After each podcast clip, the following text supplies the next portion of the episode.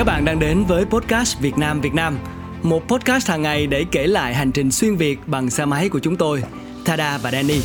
Đã rất lâu rồi tôi mới ngồi lại trong cái tâm trạng này và háo hức chờ đợi ngày đầu tiên của hành trình. Háo hức nhìn lại một ngày đã trôi qua dù là tất cả mọi thứ đã mệt rũ, nhưng tâm trạng háo hức thì vẫn còn nguyên. Việt Nam Việt Nam là một dự án nhỏ nhỏ để dành trước khi có những cái thay đổi lớn và những chuyến đi mới. Tôi luôn nghĩ rất nhiều về những hành trình của mình điểm đến nào rồi cũng sẽ thành quen thuộc. Duy chỉ có hành trình thì luôn mới mẻ mỗi ngày. Vì tự thân người trải nghiệm nó trong tâm thế mới tư duy mới. Tư duy của kẻ lữ hành chín chắn hơn có trách nhiệm hơn và tình yêu thì cũng khác hơn. Chúng tôi gọi tên hành trình lần này là Việt Nam Việt Nam, như hai tiếng gọi cảm thán mà nhạc sĩ Phạm Duy đã gọi tên trong ca khúc đầy bi tráng. Chúng tôi mong muốn gọi tên và định danh hành trình của mình bằng những mỹ cảm đẹp nhất dành cho mỗi địa danh, con sông, rặng núi, cánh đồng hay những gương mặt hồn hậu lướt qua. Và khi những người trẻ đã dành quá nhiều thời gian cho mạng xã hội hay đi để check-in cho bằng hết hoặc thỏa mãn nhu cầu đánh thức lòng gan tị đâu đó với những trầm trồ xung quanh về một tâm thế tự do thoáng đạt không vướng chân rất ảo. Chúng tôi gọi hành trình của mình đơn giản là Việt Nam Việt Nam để tự nhắc cho mình là hãy giản dị nhất có thể, hãy thả lỏng và để tâm trí mình đẹp nhất, tận hưởng được tối đa những cái đẹp được thu vào tầm mắt, vào tâm trí và vào tâm hồn. Và podcast này sẽ dành cho những thứ như vậy. Trở về sau một ngày dài rong ruổi, chúng tôi lại kể cho các bạn nghe những câu chuyện trên đường đi với những cảm xúc dạt dào tình yêu dành cho chuyến đi, cho Việt Nam và những gương mặt chúng tôi gặp trên đường. Chúng tôi tin là nó rất thật và chúng tôi trân trọng. Hãy cùng đến với ngày đầu tiên của podcast Việt Nam Việt Nam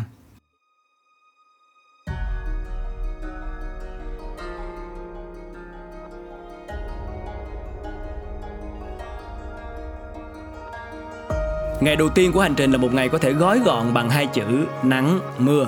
Xuất phát từ Hải Phòng vào một buổi sáng ảm đạm với hành trang đã chuẩn bị sẵn sàng từ đêm hôm trước.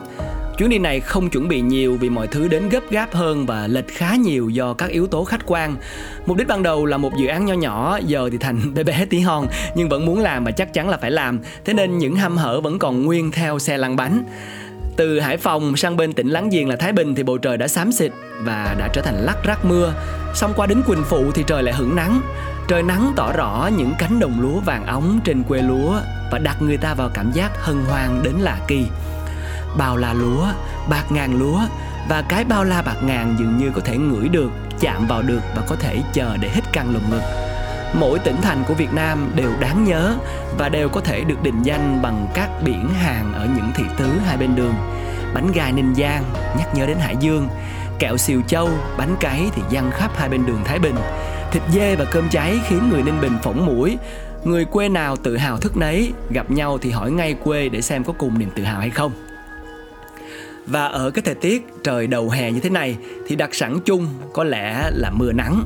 Chúng tôi buộc phải dừng chân và dừng chân khá lâu ở Nam Định vì một trận mưa quá lớn. Mưa ầm ào trắng trời, trắng mắt người nhìn, mưa đến tận 2 tiếng đồng hồ mà không dứt. Chúng tôi đành phải bấm bụng ngồi ngắm mưa và bấm bụng hỏi cô chủ quán nước mía để mua hai bát mì tôm vì bụng thì đã đói mà không biết làm cách nào để tìm ăn chỗ khác. Cơn mưa dài dẳng nhất của ngày đầu tiên đã ngốn tròn của chúng tôi 2 giờ đồng hồ và cuối cùng cũng đành nhượng bộ để cho chúng tôi à, hăm hở cuốn gói đi kẻo trễ. Lần này thì à, cả hai bị mây đen đuổi, có lúc lại đuổi theo mưa. Vừa than rầm trời là vừa mặc áo mưa vào trời đã nắng xong thì lại hả hê, ô kìa, mưa đến kia rồi và nhiều khi dù trời không mưa nhưng vẫn có những cơn mưa nhân tạo của những chiếc xe có ý thức. Dọc đường làm chúng tôi đành phải chẹt miệng. Việt Nam mà To nhất chắc là trận mưa nhân tạo của chiếc xe du lịch với tên hãng là Văn Minh. Tên hãng của kỳ cục quá ha.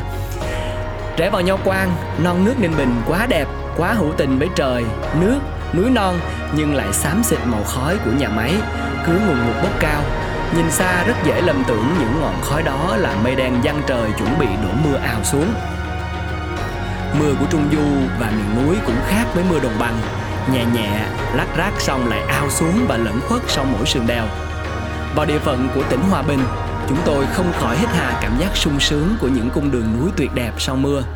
Tinh khôi, thơm phức mùi lúa mới Mùi gió núi vi vút thổi qua những rặng tre.